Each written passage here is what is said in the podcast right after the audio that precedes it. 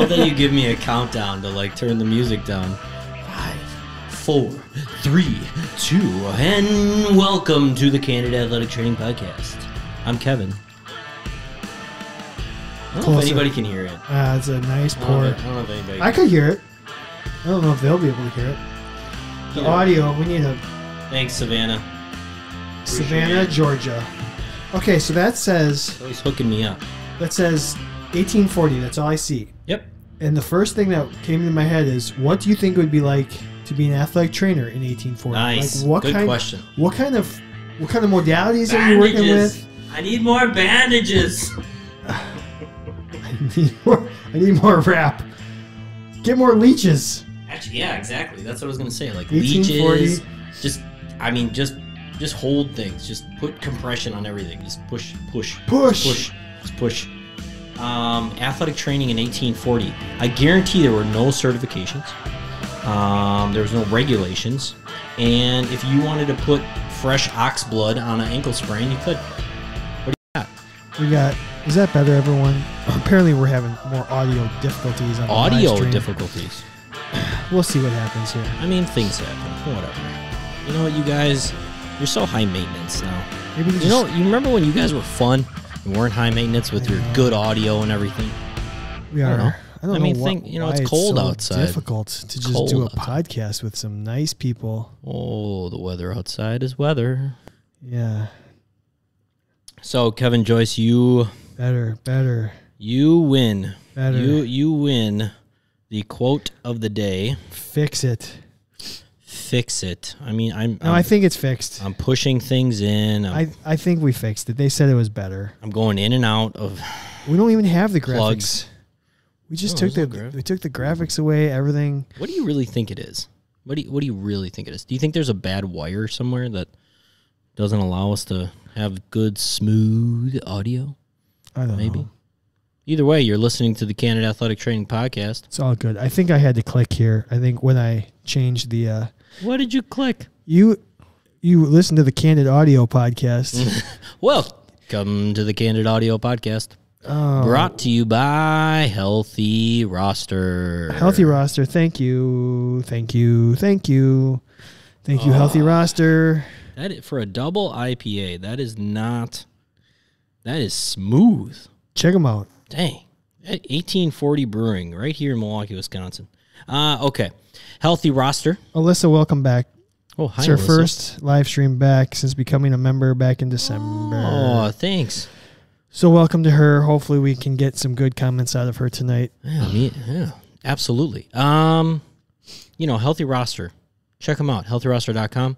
They are our biggest supporter by far. They love us, and so we love them because you know what? And this is why we love them. This is how you do it. They love athletic trainers, by the way. I mean, they are in the EMR business only to make athletic trainers' jobs easier, more effective, and so that we can take care of our athletes and our patients. That's pretty amazing. Yeah. Dan's got a real cool stories. I know. I mean, he started a company based on the idea that his daughter got hurt, right? And yeah. And he just wanted some way to communicate. Yep. And he said, you know what? This is a great idea. And now they're revolutionizing the EMR world. Revolutionary, like 1840. I'm so stuck on what it would be like to be an athlete. Do you take the horse out to the injuries? You could. Depends on what kind 1840, you're taking a horse. Were there any sports?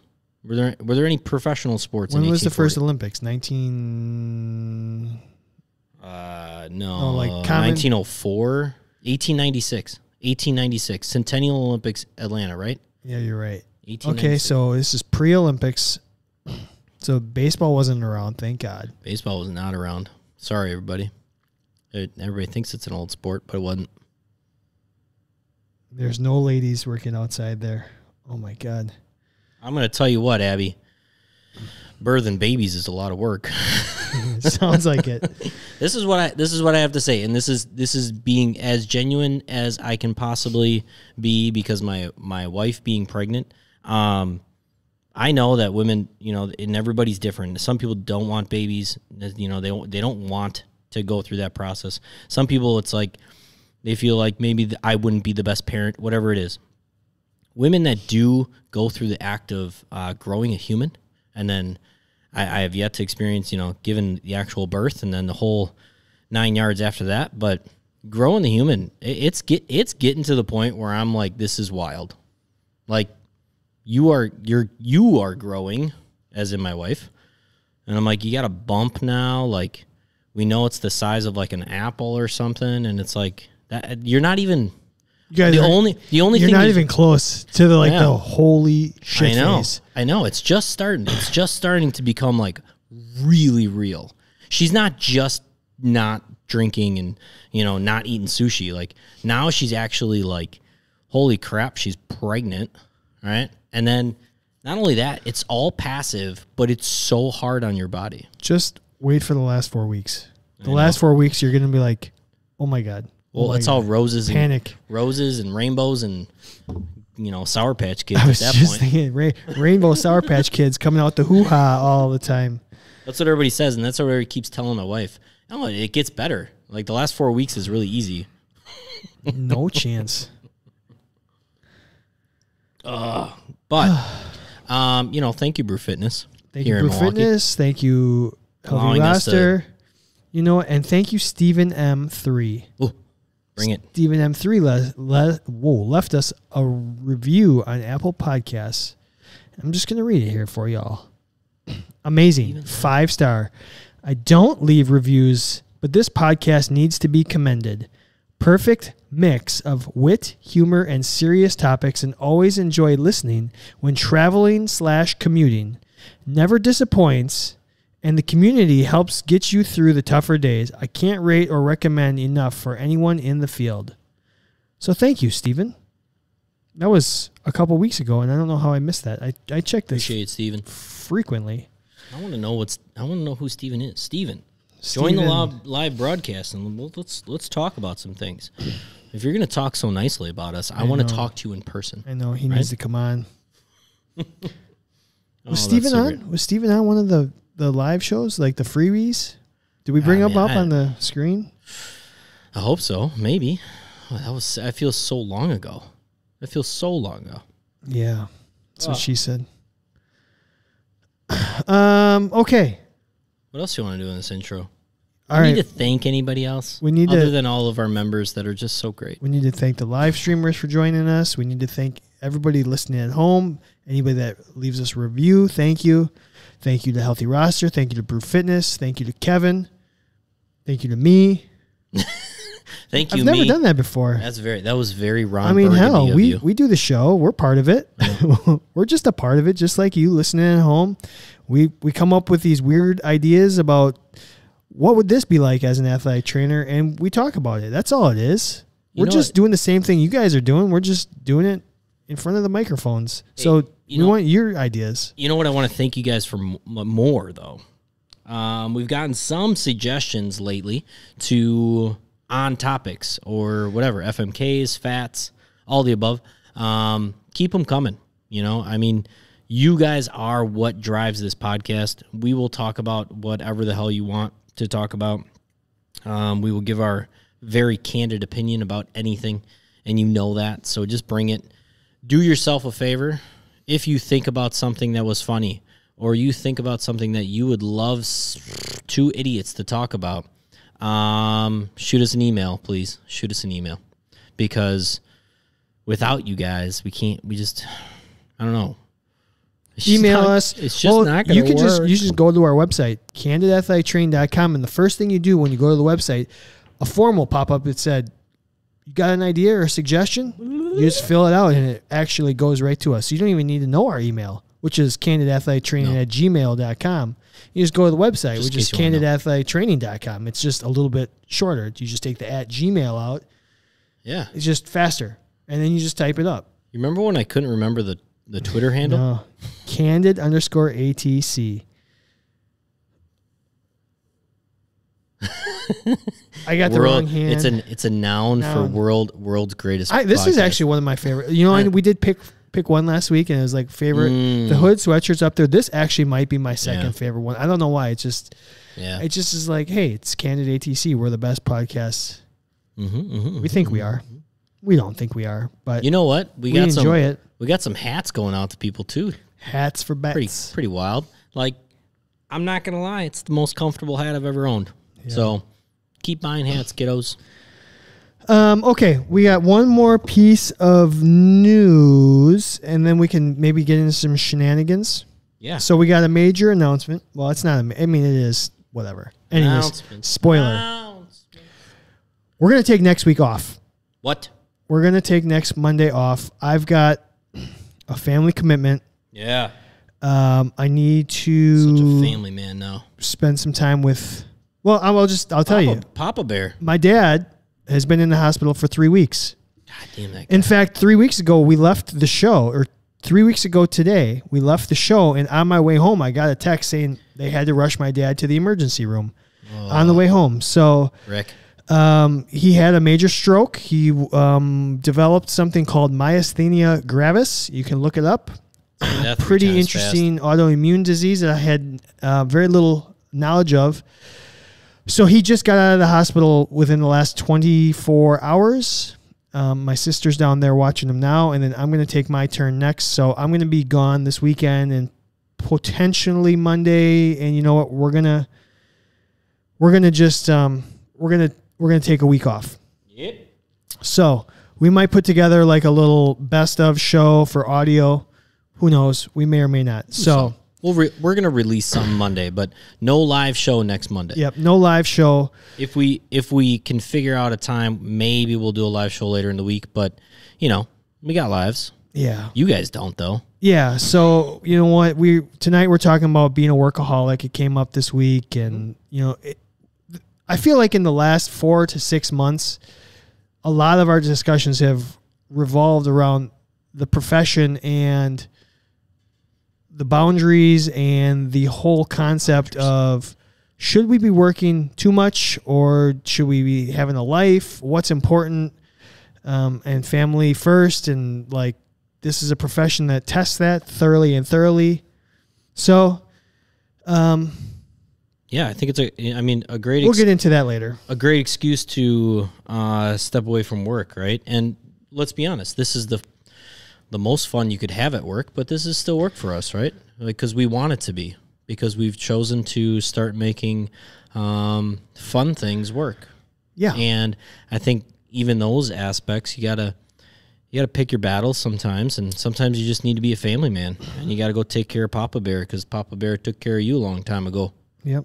So thank you for your understanding on the live stream. We will be back. We'll remind you at the end of the show, but we wanted to do that. So, all right, let's go to something fun before we get into tonight's show. I had a friend send me a text, or it was a screenshot. It was a friend? Yeah, I got a few. And I sent this to Kevin. It was the top 10 comedies. Pull it up. I got it here. Top 10 comedies since 2000, and I know Kayla's on the live stream. She hasn't seen any of them, so Kayla. If she's seen one or two, we're probably doing well here. Do you want me to read the list, or do you want to just try it? Oh, you know what? I thought this list was super, super good. This is just one person. This is some random person who tweeted it out, and his list is super solid. I'm gonna give you five that aren't on here. No. Five that are on there. I know Step Brothers is on there because I saw it. I only saw number one, though. Step Brothers.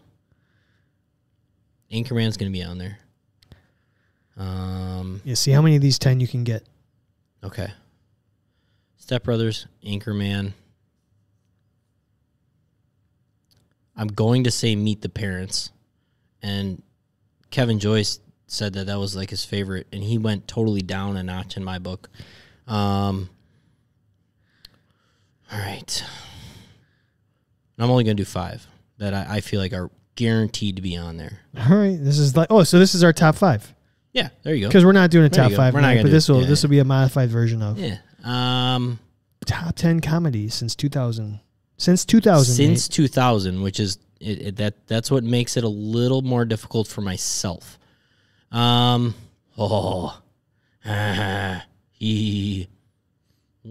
did I show you the list? I don't know. I didn't look at it. Oh, you didn't look at it? No, no. Like I opened it and I read the top line and then I saw that Step Brothers was on there. I'm really blanking here on like recent freaking funny movies. You're gonna shit yourself when you hear all these. I know. Well, let's go. Forgetting Sarah Marshall. And then you got one more guess. Oh, 2000 and above. How about I'm gonna throw Rush Hour on there? Is that in the? Is that 2000? Rush Hour? Is that 2000? I don't know what year it came out. Okay, so then it's not on there. I just recently watched it, and that's why I said that. And I think, do you understand the words that are coming out of my mouth? I actually think it might be before 2000. If you Google that, I'll give you the list here. It could be. All right, ready? Drum roll. Ah. What year? Oh, I got you. No, I mean, all right, here we go. You got 3 out of your 5 guesses. Yeah, yeah, it was bad. And this is just one person's opinion. So I'm just, the list is not like a, it's just a one person's opinion. So whatever. But I thought it was a really good list. Step Brothers. Oh, I was 98. It was 98. Step Brothers. I was in freaking grade school when that came out. Anchorman. Yep. Wedding Crashers. Should have been on my list. I love. Should have been on your list. What? I actually love Wedding Crashers. Hangover. Yeah. Yeah. All right. Probably since 2000. Yes. Super bad. Can't argue. Yeah, I think it's so good. So funny. I'd have to watch it again right now. All right, super bad. 40-Year-Old Virgin. No. Might be #1 on my list. Absolutely the fucking funniest. No, it's not. Movie. Forgetting Sarah Marshall is #1 on your list. Nope. Forgetting Sarah Marshall is a better movie. Actually, 40-Year-Old Virgin might be a better movie. No. Okay, ready? So that was 6. 40-Year-Old Virgin. Old School. I don't agree. I agree with that. Old School's hilarious. You don't? You really don't think 40-Year-Old Virgin's funny? When was the last time you watched it? Probably in the last 2 years. Every time. I think it's funny, and I wouldn't give it top 10. But I would struggle to like replace it with Mooch. Yeah. Oh man, fuck! You got to get laid. That guy is so funny. The ancillary characters are just so good. All right. Anyways, Old School. I don't know. I think it's Seth Rogen. Forgetting Sarah Marshall. Yeah. Okay, now those 8 for me are locks. Mm-hmm. The last 2 I will give question marks, in my opinion. I mean, that's good that they're on the bottom then. Walk Hard. Walk Hard. Never saw it. John C. Reilly. It's like the Johnny Cash spoof. Oh, no. Whatever. No. No, no. Tropic Thunder. Borderline. Oh, top 15. Nah, top 20. Top 20. Yeah, I would go top 20. Top 20. All right, so then they had a couple honorable mentions. They had Bridesmaids, probably right up there. I would definitely top put 10. That above Walk Hard and Tropic Thunder. Okay. Would you put it above 40-Year-Old Virgin? Yes. You're a crack addict. I laughed You're more. You're a crack addict. I laughed more in Bridesmaids than I did 40-Year-Old Virgin. Kayla, how many have you seen? 3, I bet. I bet she's seen 3. Other Guys? I'm going to say 1. Other Guys. Ah. Funny. How about I Love You, Man? Oh. No, because it's like, to me, it's not as good as Forgetting Sarah Marshall. I think it's a pretty solid list. I don't like, God, the main character in Forgetting Sarah Marshall. You don't like Jason Segel? No. I don't like him in I Love You, Man as much as I like. There's something about his character that kind of bothers me. Even though that's Paul Rudd in him, right? He loves Rush and yeah. Slap of the Bass. That's a slap of the Bass, man. And like Knocked Up. Yeah, Knocked Up right there. That's a good call, Kevin Joyce. Solid choice. Oh, I need to see a list of freaking movies. We actually need to do okay, that's what we'll do.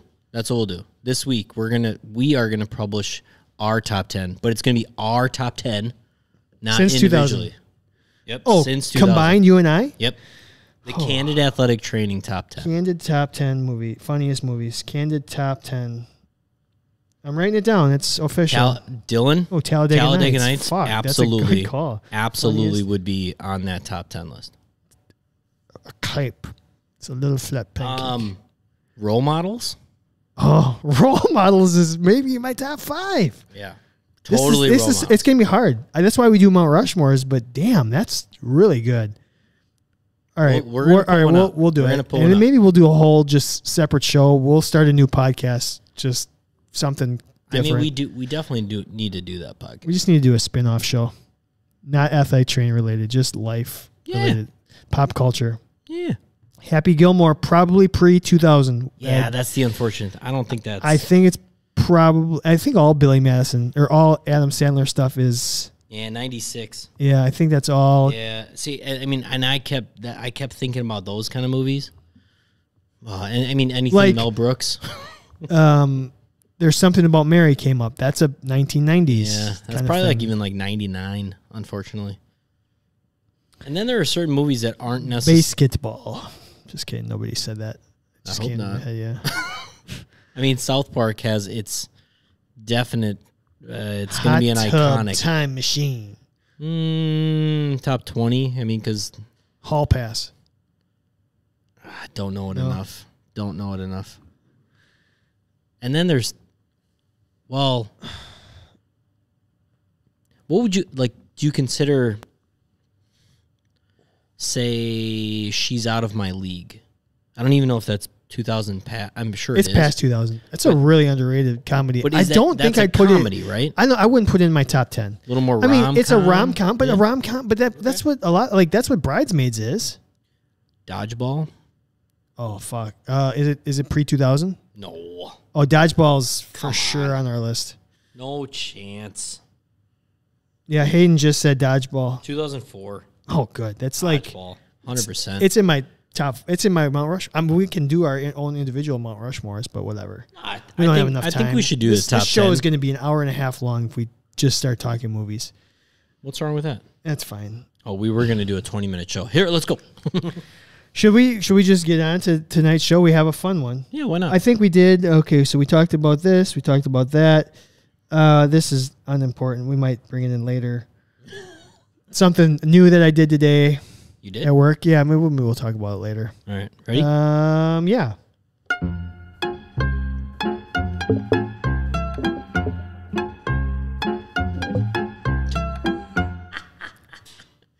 I'm sure that came through. I can, like, totally hear. Yeah, me too. It was my ear. It was my headphones. It was your ear. Son of a... It's just good podcasting. Whatever. Good podcasting. I listened to a podcast by... one of the originators of the podcast world. He just sold his podcast network for $200 million in the last year. So you know who I'm talking about. I do. One of the biggest names in podcasting. Yeah. And you don't understand how many times he'll start to show and be like, oh, I recorded this interview and I forgot to turn on the microphones. And so the audio sucks for the first 20 minutes. And I'm like, dude, you make like... literally $200 million a year doing this, and you like every week there's some sort of audio issue. So I don't feel bad. I don't feel bad. It happens. At all. It happens. It happens. Technology is technology. You know what? Oh man. So we're in the housing search. Ooh. Which is going to bring us to our. We're going to do fat right away. Okay. Let me put that on. And this is what brought this to my attention, is that I was thinking. We hadn't heard back yet. We put an offer in on a house yesterday. Is this the one you looked at Wednesday? Yep. And, well, maybe. God, I've looked at so many houses. But we looked at a house Wednesday or Thursday, somewhere in there, put an offer on it. It was Wednesday. It was a nice house. There was this one room in the basement, and I didn't tell my wife this. It was going to be the podcast studio. Oh, it could have been a podcast studio. So it was a finite. It was this. It was like a. We're going to call it a 12 to 1,300 square foot home, like main level home ranch, the basement unfinished, but you could tell, I mean, they put some furniture down there. They put a TV down there. They put some like stupid like wood panel walls like to like block off certain areas. Yeah, but just to give you a visual. And then not only that, but they put a vinyl flooring everywhere instead of just leaving it concrete. But then there was one room in the back corner of the basement that they had exercise equipment in and like a closet, right? And I walked in there. I'm like, oh my God, just put some carpet down, put panels. put some sound deadening, you know, like panels on the wall. This is the Candid Athletic Training freaking studio right here. Yeah, it's coming. Oh, it's coming. We can't wait. We can't. Not that we don't appreciate here at Brew Fitness, and we don't appreciate. It's the packing and unpacking. It's just like being an athletic trainer. It's like when you're set up, you're fine. It's just getting all your shit to whatever you need to do and then getting your shit from wherever you are back into your ATR. That's the part of the job that nobody really likes.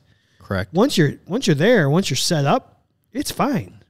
Absolutely. If we could have all of this set up and just sit down and press record, and even remember when we were doing it in the kitchen, we still had set up. But it was a little less, right? We just had to screw in basically our microphones and do less. That's about it.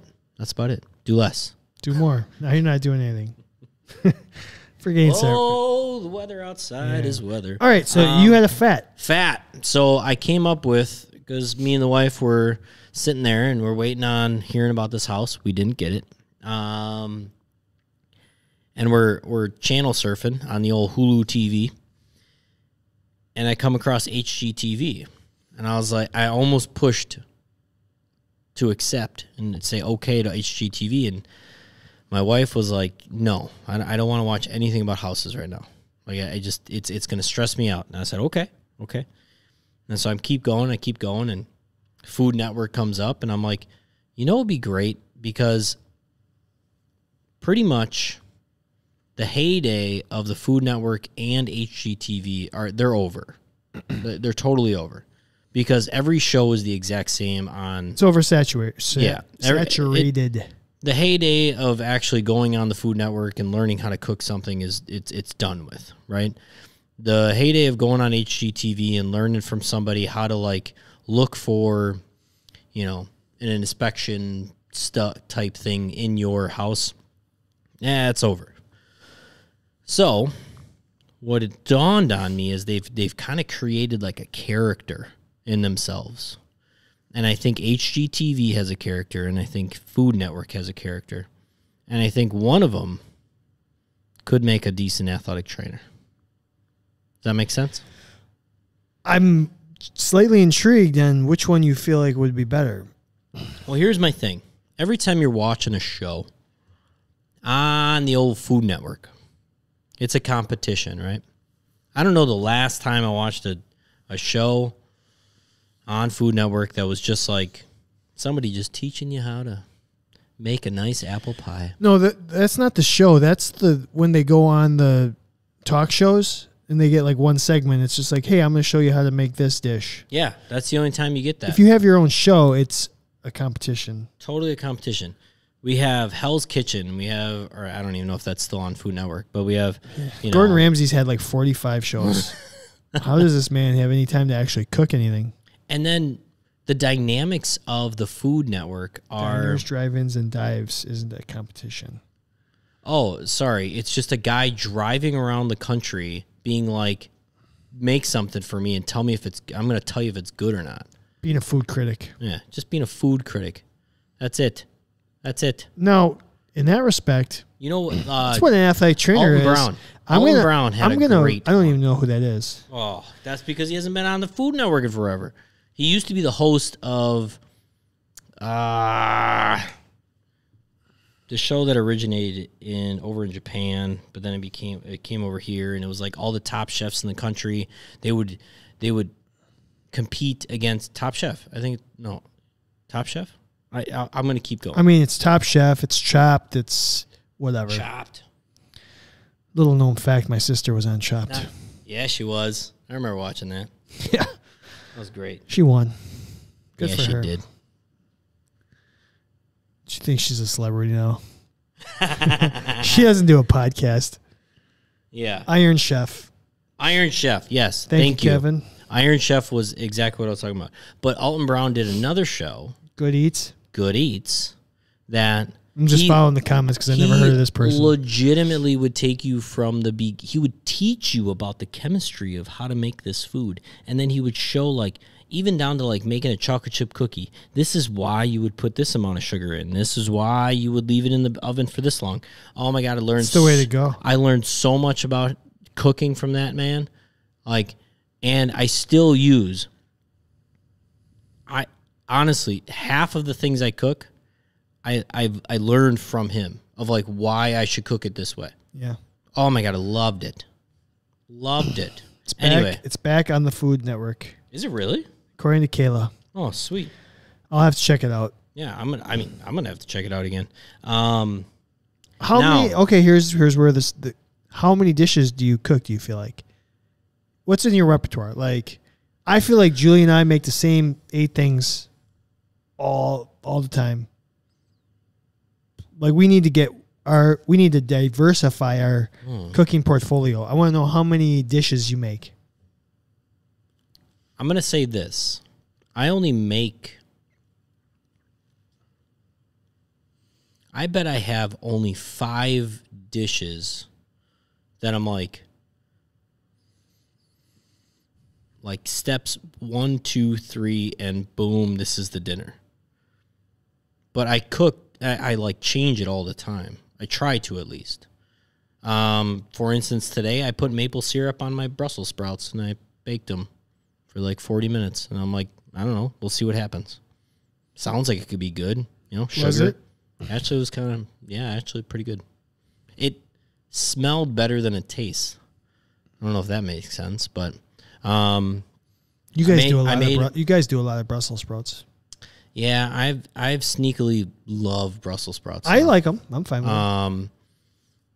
I mean, it's the wife's birthday today, so I made her. Oh, it is? How did I miss that? I don't know. Fuck. I mean, she's growing a child. She no longer can celebrate birthdays. Yeah, no.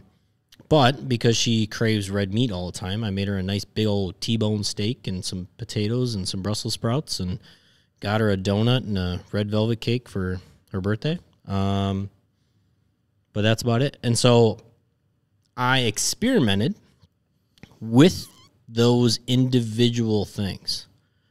It's right there on my calendar. There you go. Like, I should have gotten an alert. Oh, I have no... Okay, save. Save. I think she'll be fine.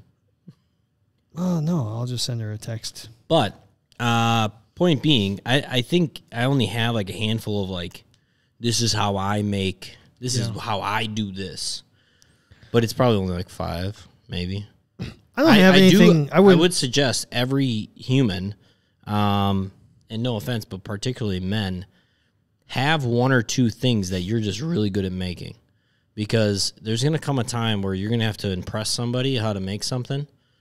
And if you can just do that, it's really good. That's why my wife married me. I don't think I have like a specialty.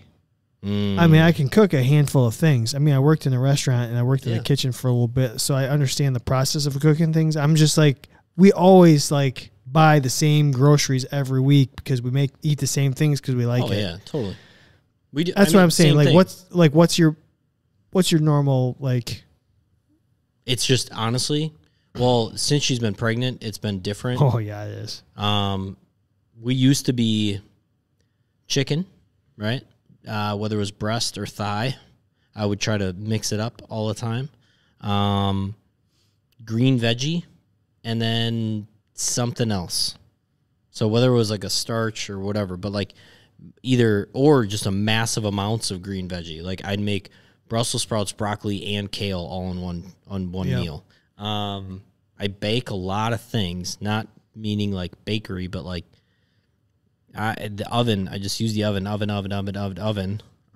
It's so bizarre because I never use our oven. Yeah, it's just so easy. You just put things in a freaking pan and or on a you know, sheet, and it's just like, just set it to whatever and let it cook. Set it, forget it. All right, let's go back. I can't wait to do our air fryer, but you know, we just cook everything in my air fryer. We're waiting till we get our house, and then we're gonna unpack all the stuff we got from the wedding.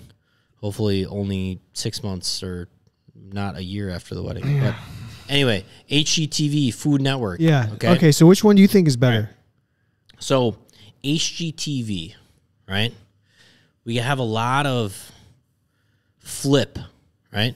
Let's take this thing that is not desirable, and we're going to make it desirable. That's athletic training. Right? And you know what's going to happen is while we're taking that thing that's like not desirable, we're going to hit some bumps in the road. And then all of a sudden it's going to cost more, right? And here's where you're going to lose me is at the end there's going to be so much crying and celebrating and thank you, and there's so much emotional attachment to what you just did for me, and we don't get that at the athletic training level. We get some. Well, do you think the guy that painted the walls gets that? You think the contractor gets any of it? No. No. Yeah. Just Chip and Joanna. All right, everybody loves Chip. Everybody loves Chip. But they like Joanna more. They like Joanna more. Joanna's like the coach. Chip's like the athletic trainer. Oh my God. This room. It's here. Okay. So here's my HGTV like little devil's advocate. Oh, we got young couple looking for a house. He just graduated with a, English degree. She sells things on Etsy. Their budget $900,000. That's what Kevin was just saying, yeah. How is that athletic training? It's unrealistic. Unrealistic? Maybe that is. Unlimited. Maybe like the people on HGTV are the athletic trainers, but the people buying stuff are the athletes? So here's the thing about the Food Network. It's make whatever you can out of these four things. That's athletic training. It's like, I'm going to give you... Otherwise, you're going to... Two mismatching dumbbells. I'm going to give you some rubber bands and a slide board. Yeah. What can you do with it? You got three Band-Aids and a gauze. What can you get done? Something's bleeding. That's not a bad way of looking at it. That's actually a very great way to look at it. I actually was approached by somebody today, and they were like, could you make this space... something like, could you make this space a rehab place? And I said, I can do anything. I'm an athletic trainer. Yeah, I've turned a closet into an athletic training room, so of course I can. So, Chopped. This is okay.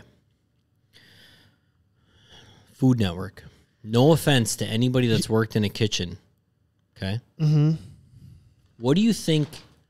How do you feel about everybody calling everybody chef? Trainer. Everybody calls everybody chef, and it's like disrespectful if you don't call somebody chef. It doesn't matter. It doesn't matter if you... If you cooked one time. Yep. Sorry, chef. And then, here's my thing. There's always a panel. There's always a panel on the Food Network of people. That are saying, you know what, you really should have added some acidity to this dish. Otherwise, I just can't taste all the flavors of these Brussels sprouts. You should have added acidity. Is that kind of like a, I don't know, an administration of like you should have used ultrasound, otherwise you didn't really do a rehab? I see where you're going. There's always the poking the hole in the in what you did. Although that's kind of like an athletic trainer. That's what I'm saying. There's the you gotta figure this out with four ingredients, and then when you don't figure it out with four ingredients, I'm gonna judge the crap out of you. You just made up my mind for me. It's HGTV because the process of building or renovating or creating. It might not be apples to apples, but it's fruit to fruit. The HGTV and the whatever. Like you just said, HGTV or sorry, Food Network is you're doing it for judges. Mm. HGTV, you're usually doing it for the end user, the client. Mm. So I'm going to go that route and say, look, I'm doing this for the person that's ultimately going to buy the house. I'm doing this for the person that's actually going to have to use the knee flexion or the shoulder. So I'll go that route. I'll say that that's the more applicable one. Do it for the client and not for the judges. So how did I do? Did I win? You did, because I could not agree more. But here's why I'm going HGTV, and it's totally personal. It always is. I've walked into, I don't know, maybe like... You want to put the poll up while you're explaining? That would be... I need to be able to type and speak at the same time and think at the same time. We're multitasking, athletic training. Fat. HGTV. And food.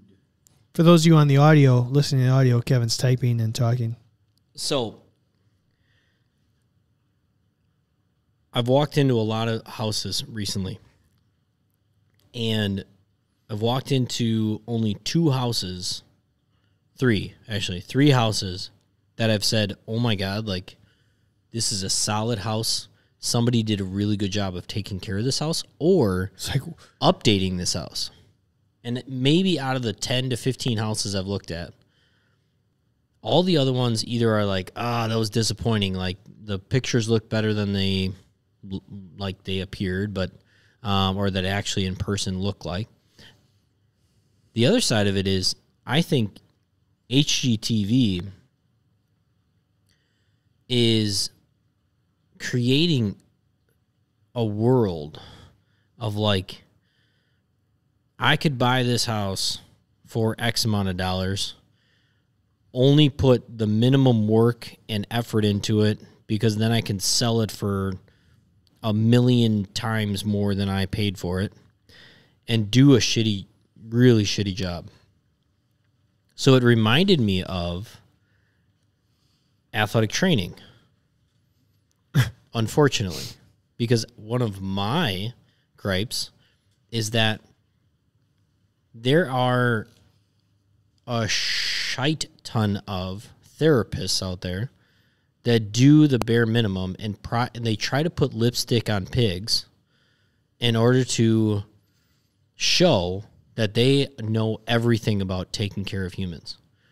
And so I think those three houses represent like those three athletic trainers that are working their ass off to really provide somebody, their athlete, their patient, whoever it is, all the care that they need so that they can go do their job, or they can go succeed in their sport, or they can go back to whatever, picking up their kid without pain. And I think it's really weird how like all of that transfers, right? And I think that's where I'm going to talk about it when we get to like our little bit of a workaholic side of it. But it reminded me of just like houses are really important to people. Yeah. Really important to people. Foundations. And some people really do a shitty job of providing a house for somebody. Don't be that house builder. Don't be that flipper. Don't be an athletic training flipper. Make sense? What do the voters say? We're tied right now, but we still got a few. Cow. We still got a few votes to go. Get your vote in, anyways. Yeah. What do you got? What's next?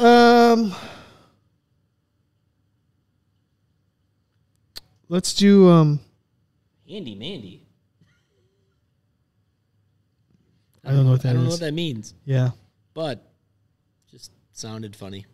When you're big on manual therapy. Ah, Handy Mandy. Speaking of FMK. Go for it. Did we ever decide what we were going to do for our FMK this week? Steri-Strips? Do you want to do the three different size Steri-Strips? Or two sizes. All right. Look up three sizes of Steri-Strips for me. Okay. You keep talking. Yeah, we're going to do everyone's favorite game show, F, Marry, Kill. We're going to give you three size Steri-Strips. You're going to have to F one, marry one, kill one. We want to know what your preference is. We want to know how you strip. So, what size we got here? So, I got eighth, quarter, and half. Eighth inch Steri-Strip, quarter inch Steri-Strip, and half inch Steri-Strips. I mean, there are more than that, surprisingly. Really? How many more? That's actually a great conversation.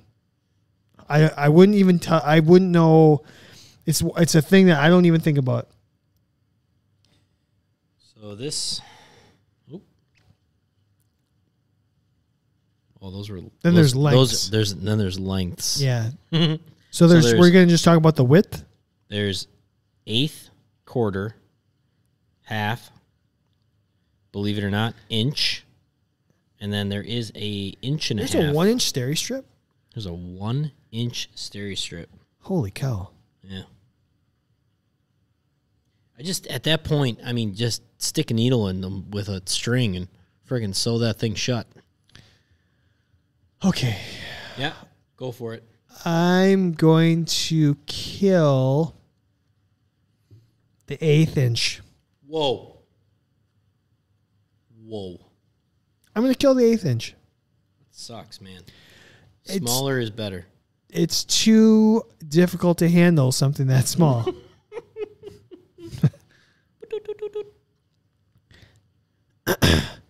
I mean, realistically, if you're going to use a Steri-Strip that small, just glue it.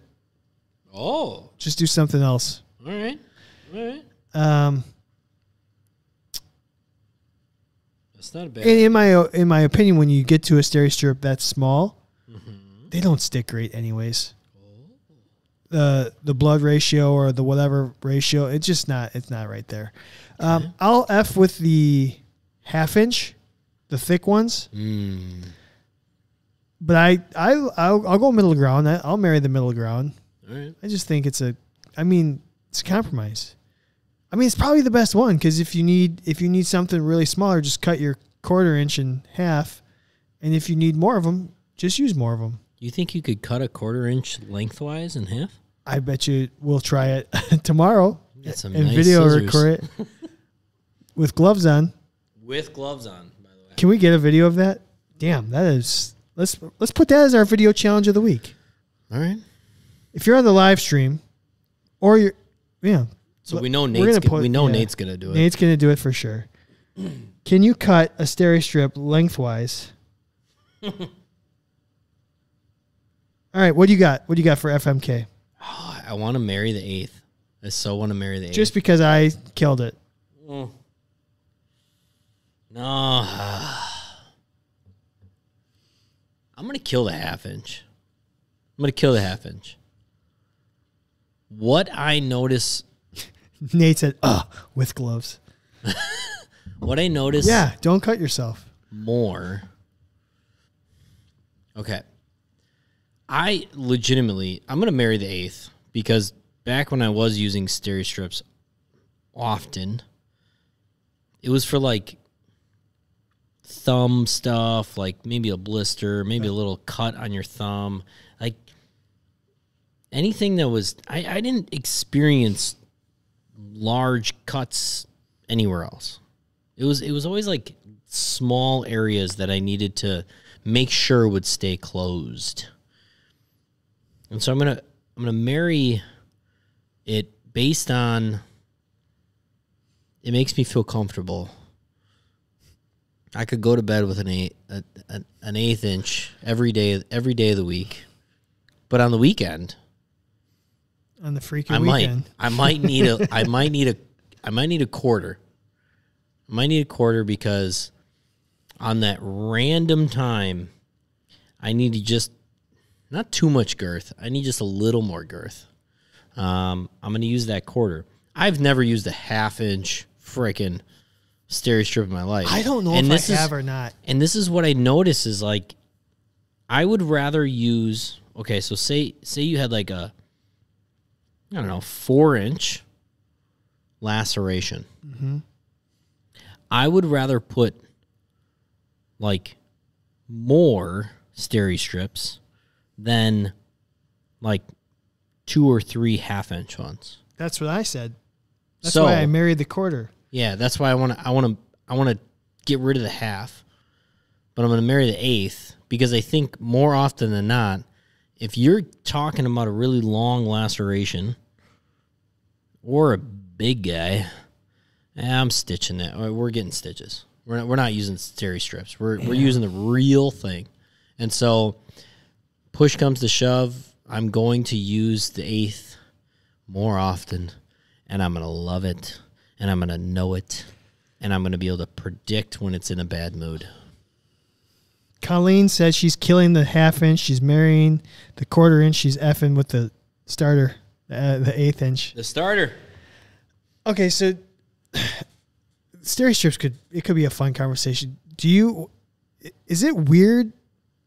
Oh my god! Like when they're not the same length. Like if you cut them, and you got like a couple, or like they're not exact. Do you get OCD with how they're placed? Like if you have, I don't know how to explain this.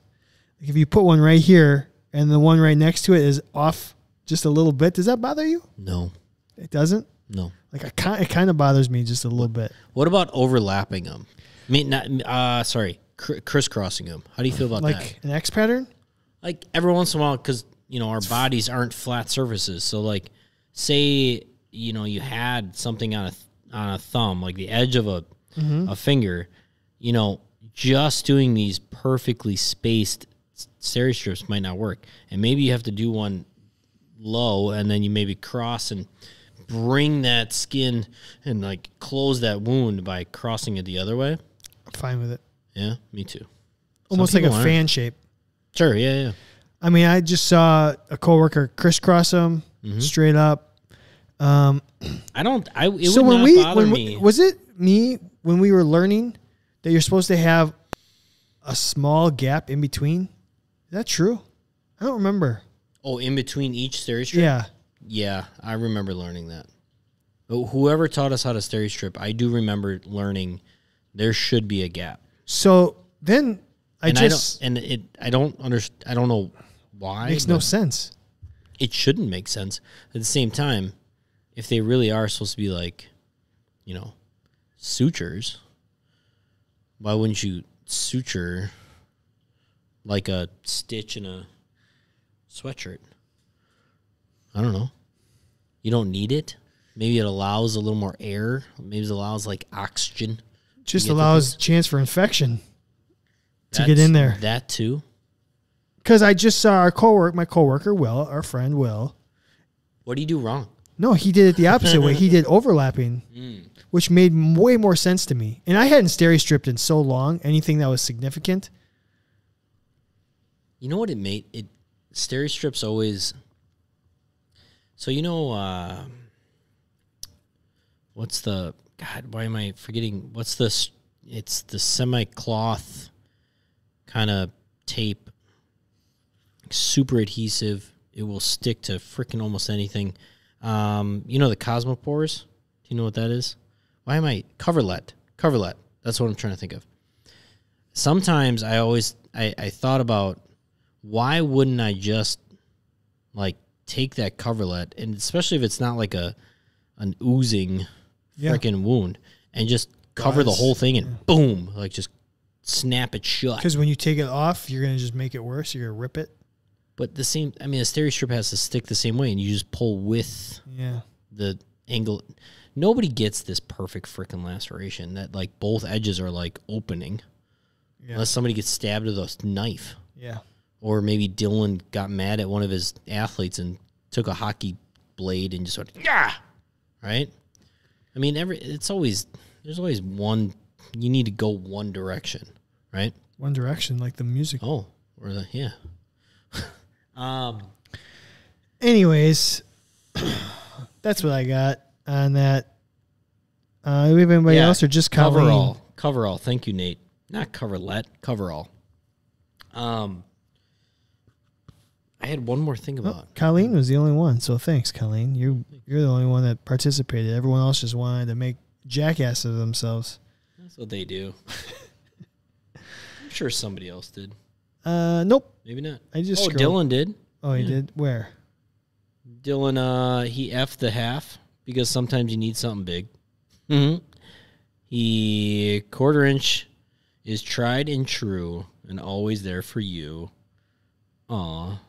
And he's going to kill the eighth. Oh. Tiny is never good. You don't want a micro strip. Dylan's fucking naughty. What the hell's wrong with him? Dylan hates me. Now he does. Oh, very fun, very fun. I got your back, Dylan. I got your back. What's up? What's next? I don't know. Let's do all right, let's do our friend or foe. Oh. Friend or foe. Anyway. Yeah. Yeah. FMK. No, friend or foe. Oh, yeah, here we go. Button for that. Comes from one of our live stream members, one of our candidates, whatever you want to call them. A topic they wanted to discuss. We thought we'd slide it in here at friend or foe. Slide it. Friend or foe, Kevin. Yeah. Treating an athlete's injury if it's not athletic related. It sounds like Ed. Somebody went out, got themselves into a fight, whatever it might be. Somebody flipped over their bike, handlebars. What's another common one? For me, it was so many kitchen injuries. Yeah. Burns, cuts, blenders. Kitchens are dangerous. That's why you shouldn't be on the Food Network. Yeah. I mean, all these things, should we be taking care of them? Yes. Well, that was quick. Yeah.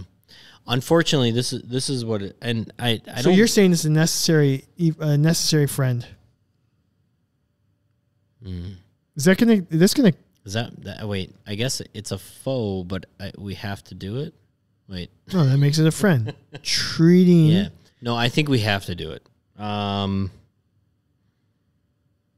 To be very honest, I think athletic trainers, it's part of what makes us so unique and so valuable, and it needs to be talked about more, that we don't just deal with the rolled ankle from somebody going up for a rebound and landing on somebody else's foot, and that's the only time that we have to work. Because if that's the only time we have to work, sometimes our jobs are really boring.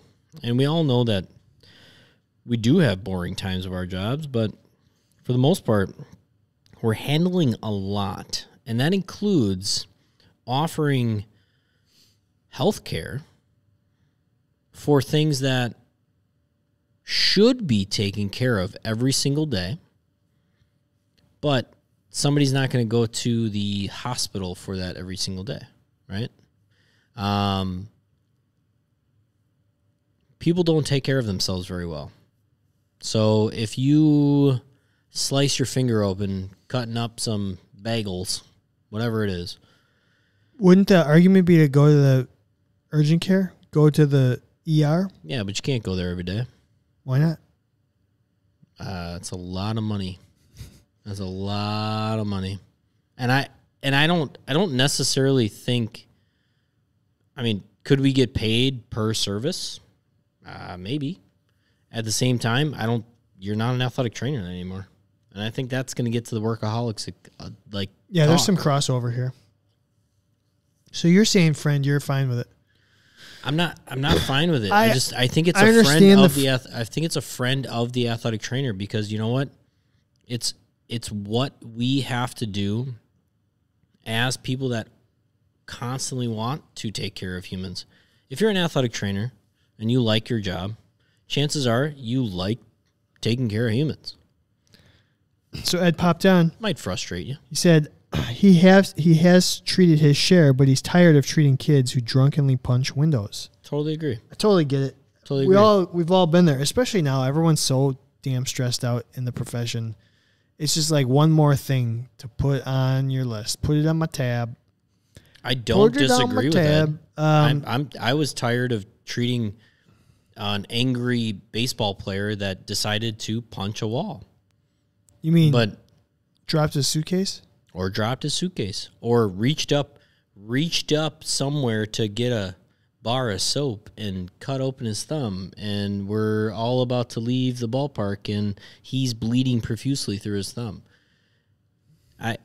It is our duty to make sure that those humans are taken care of. As dumb as those humans are, it is our duty to take care of them, and it's what makes our profession very unique, and it's also what makes our profession on the other end of that spectrum. If you don't want to take care of the athlete that does all the stupid stuff, then what gives you the right to take care of the athlete that does everything right? And they never have anything wrong. They just come in and they want to talk to you. They just want to hang out and ask your advice for these stretches. Perspective. I'm sorry, but work sucks. It's supposed to suck. It's supposed to be hard. Life is supposed to be kind of hard. And as athletic trainers, we love complaining about it. And I don't want to ever take care of an athlete that has lacerations all over their hand from punching a window. I really don't. And I think it's unfair. But I think as athletic trainers, it's what makes our profession so great. And that I have to lean to friend. Is it frustrating? Yes. Are hours frustrating? Yes. It's a grin and bear it. It's got to be. It's got to be. It's a MF-er. You treat it, and then you walk into the office and be like, "You stupid fuck." Yeah. Think of how many times you walked in the office and nothing happened. I mean, how many times does I'm going to make a generalization here, but how many times does a nurse in the ER of a major city get to walk into an ER and be like, nothing happened today? Like, probably not very often, right? I don't know. I had a rotation at the emergency room where it was super, super, super slow. Was it? Okay, awesome. Good. Then they have boring times too. Yeah. And when, unfortunately, whether it's COVID, whether it's people coming in for gunshot wounds, or it's this or that, or this or that, like, you signed up for a job that sucks.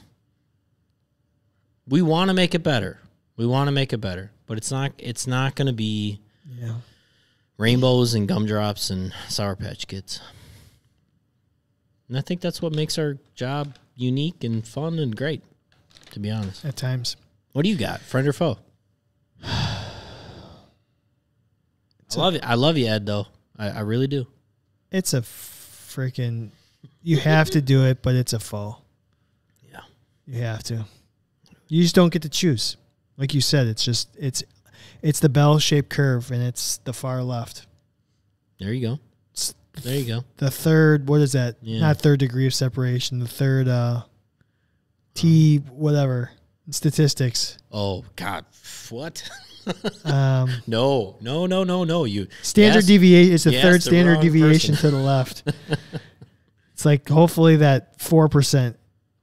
So, I mean, I think we all probably have those athletes that have done it, and hopefully most of those athletes, to be honest, it's the time that you can get closer with them and maybe teach them some life lessons. Because we all know everything. Kevin just said he had a women's soccer player with a cervical strain from a headboard. That's great. What? Headboards are still a thing, huh? What? Yeah. Who's got headboard? All right, real quick. We're running long here. We're gonna do a quick "Would You Rather" in place of the top five, and then we're gonna get into our feature topic. Go for it, Kevin. Would you rather have a client or an athlete that you have a scheduled appointment with? Would you rather have them come 15 minutes early or 15 minutes late? Early. All right. I figured that's what you would say. It's got to be early. Just make them wait rather than you making them wait. Numero uno. It's better for you to make them wait rather than for you to be waiting on them, is what I see. All right. How about this? What if we change the parameters? Okay. What if we said they can be 20 minutes early or 5 minutes late? Oh. Does that make a difference? Yeah. 5 minutes late. You'd rather have 5 minutes late? In my world, 5 minutes late. Because I'm always 5 minutes late. So it's like on time to me. And I know I just made Dave Yeager's skin crawl right there. Right Dave there. Yeager? You mean the guy that was in the Alabama classroom? That's so great. He sent us a text. So if you are listening in an Alabama undergrad program, yes, the Dave that you just asked if they listen to our show, that is the Dave we always talk about. So the Dave. Sidebar, and we won't get too distracted on this. One of the craziest things about doing this podcast is that even the people listening to us right now, I mean, you're all over the country, which is freaking amazing. But there are athletic trainers in every corner of this country and arguably across the world that every once in a while bring up Canada Athletic Training, and it's so much fun to hear. It's still to this day, it's wild to me that there are athletic trainers in Alabama that are listening to our podcast. So much fun. We appreciate y'all. So we very much appreciate that. And we very much appreciate people talking about us too. So so if you're always running late, you want them early?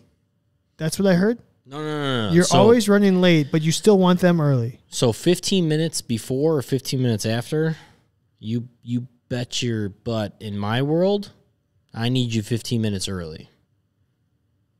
For sure. Is there a small percentage of... There's some... My old world? How about this? Isn't there at least one time, or can you imagine a scenario where if somebody shows up late, it's like a little break that you might need in your day? Oh my God, I'm so glad that they weren't here on time because I just needed like 10 seconds to run into my office, eat that bar, or have some chips and guacamole or whatever the hell it might be. I needed a sip of water. I needed a mental 5-minute reset. So sometimes being late may not be the worst thing. In my world right now. But I guess the counter argument is even if they show up early, you can make them wait and take that break. I don't know. And your second question was 20 minutes early or 5 minutes late. Yeah. 5 minutes is enough for me to like, whew, all right, drink a little coffee, have a little more breakfast, whatever it is. Like I can definitely do that. That gives me that little tiny break.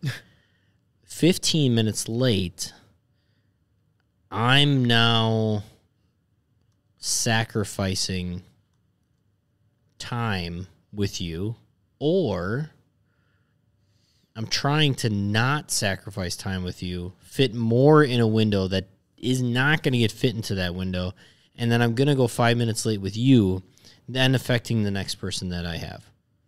If I was in my old like situation of being in like sports and, you know, it's not necessarily by appointment, and I tell somebody like, hey, you know, be here or like come back in 5 minutes, and they don't come back for 20 minutes or they don't come back for like 10 minutes, then I'm like, God damn it. Like I told you to come back 5 minutes from now, not 15 minutes from now. And that pissed me off. But if you came in early, I could go tell you to do something. Well, or you can just tell them to go home and cancel their appointment. That's what I kind of like. Yeah. I'm sorry. You missed your appointment window. Oh. We'll see you tomorrow. Correct. We'll reschedule. You're experiencing that now, right? Yeah. Like all of a sudden somebody calls and they're like, oh, I'm running 15 minutes late. And it's like, well, then we can't see you. Yeah. Right? And in my world, that happens a decent amount. What I will try to do is figure something out. Flip-flop somebody, pull someone in early so that they can go into their slot maybe a few minutes late, Or like do a little more hands-on work with this person while I'm doing exercise or whatever, or needling or this and that, blah, blah, blah, blah, like over here. Like I can kind of figure it out if you're uber late. If you're only a little bit late, like meaning 15 minutes, 5 minutes, nothing, whatever. I'm always running late, so I'm always behind. Yeah. Sorry, patience. But 15, 20 minutes late, like, you're fucking up my day. Yeah. So you're right. Go home. All right. Let's quick hit this feature topic.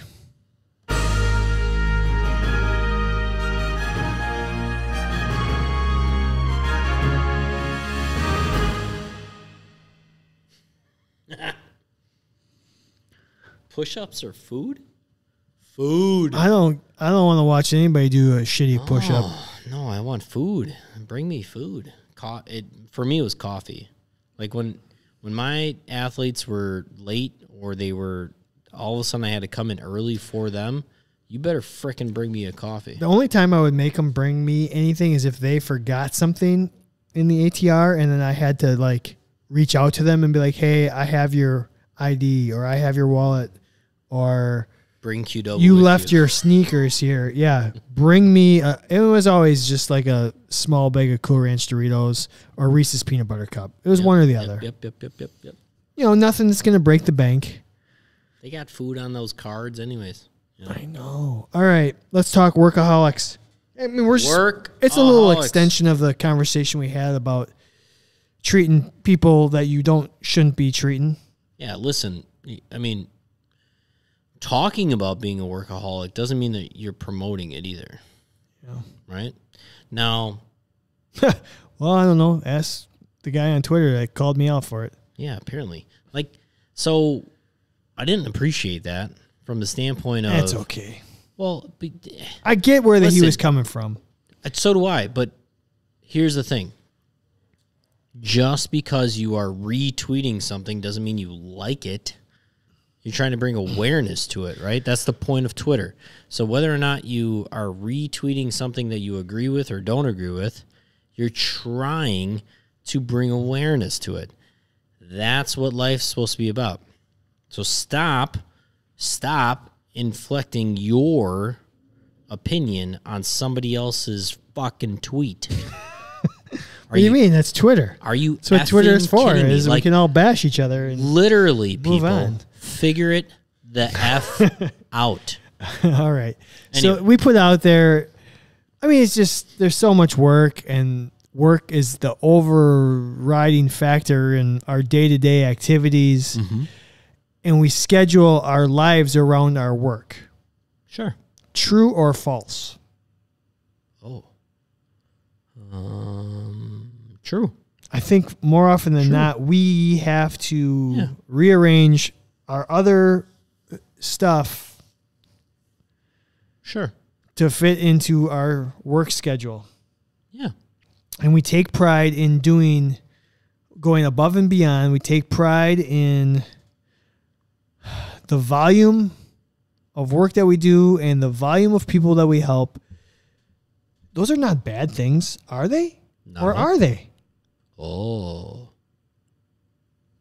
Well, I would say arranging your life around a work schedule is not a bad thing.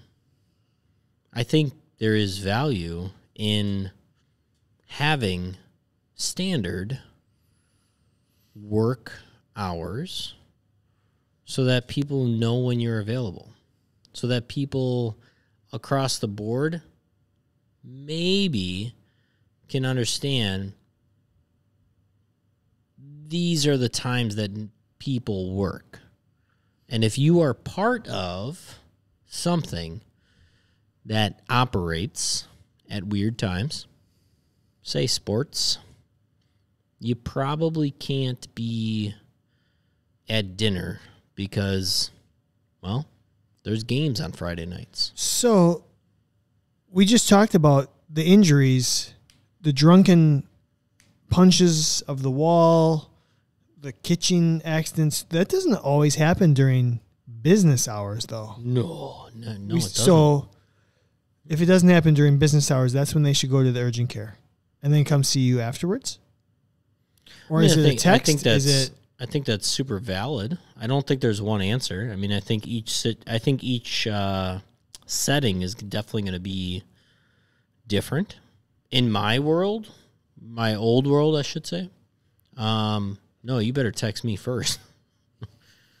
and you better let me know, because now I have to. I literally have to handle that. Yeah. But that is something I gave up in order to be in a position of being at what you would consider the highest level of athletic training, because we have to go along with what the athletes are at. The beck and call. But well, I don't even think it's a beck and call. Yeah. I just think it's like, it was part of the gig and I signed up for it, and but you knew you signed up for it. Yeah. And there was an understanding that, like, this is going to suck every once in a while. At other times, it's going to be great. It's going to be freaking amazing. For every time that I had to wake up in the middle of the night or whatever, because one of my athletes did something stupid, which was honestly very few and far between. Less than the digits on one hand that I had to wake up in the middle of the night and handle something like that. But wake up early or sacrifice maybe a morning coffee and relaxing or workout or this and that to go take an athlete to a doctor's appointment, I mean, countless.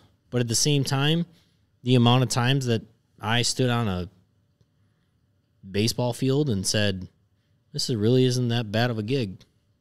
No. They don't outweigh each other. Like, the one that does outweigh it is how often I loved my job.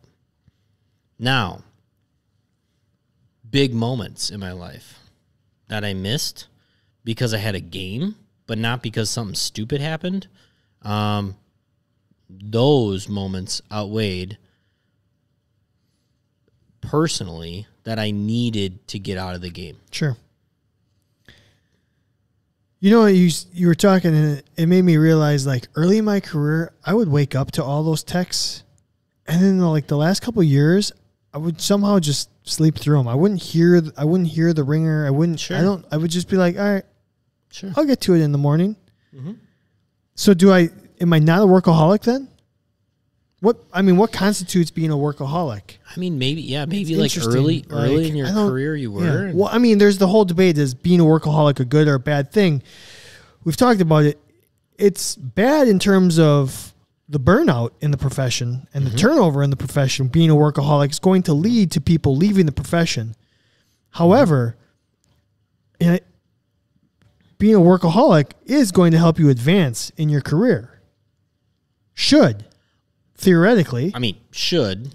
Being a good employee and working a lot and learning a lot because you're putting in the time and the effort should get you somewhere. So there's pros and cons to it.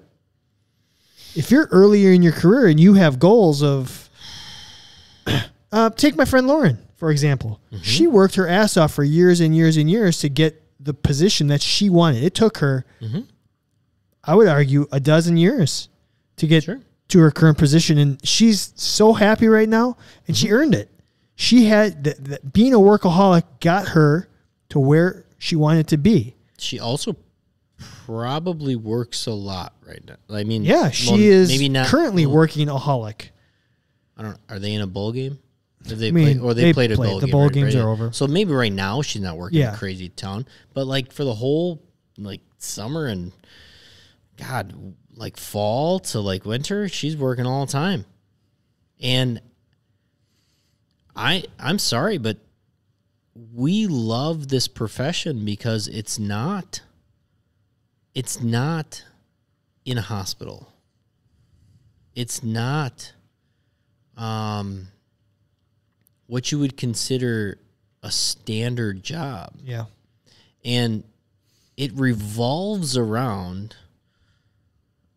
the education for young people on how to work with others, athletics, sports, and then entertainment. Yep. Because no matter how you think about it, even college sports, it should be entertainment. Like, as much as we want to believe the, track athlete at a mid-major school is they're that track team exists to give more people education. It's not. It's to provide sports and to provide headlines and to provide awareness of sports so that somebody else will donate money. Yeah. And that's okay. It really is okay. And we jumped onto it. Like we just said, you know what? I'm going to hold on to these reins and I'm going to go with it. Do I think athletic trainers are underpaid? Yes. But do I think that we all knew that, like, this is a lot of work, and that being a workaholic and loving your job, I used to have people look at me and be like, wait, you like your job, huh? And I said, yeah, like I do identify with my job. I really do. Because what my job represents is taking care of humans. Yeah. I just happen to be in this world of like athletes to take care of humans. There's self-gratification. I'm very proud of it. I'm very proud of that. Like I could, and I did, and I worked my ass off to do that for other humans. Yeah. I did hit a wall of maybe there's something else I can do. But that I would never, ever tell an athletic trainer earlier in their life or even later in their life or their career, I should say, not life, you're working too much and this is awful. Because it's not. It's not. It's okay to have, like, it's okay to identify with your job. It's okay to identify as somebody that works a lot. If you can handle it. Some people can't. Some people it's not in their cards. And that's okay too. It's totally okay. Again, stop. Time and circumstance. Sure. And stop putting your life in somebody else's life. What if that person's life is okay that they're a workaholic? It's okay. It's okay. Like, I needed it at times. I can't tell you how many times my life was better because I was working so much. I mean, you could be doing worse things than working. You could be spending money. Yeah. You could be wasting time. You could be doing nothing. I mean, you could be doing something unproductive. It's okay to be productive. Yeah, or being a stereotypical. It's also okay to take a break. I mean, it's why it's an interesting conversation. Because absolutely. Bring awareness to it. Like I said, there's pros and cons to working a lot. Absolutely. So. And that's what, just talk about it. And what it really comes down to is, are you okay, right? And are you being healthy for you? Annie? And maybe, huh? Annie? Are you okay? Are you okay? Are you okay, Annie? Are you okay, Annie? Like, for real, I'm so glad that, like, you got that. maybe for some people, like, this conversation needs to be had so that you can see your family more, like, or you can take a hike every once in a while, right? Yeah. Like, just get into nature every once in a while, or like go see a movie. Why haven't you seen a movie in forever? At the same time, I mean, there are a lot of us, and okay, I'm going to bring up Dave Yeager.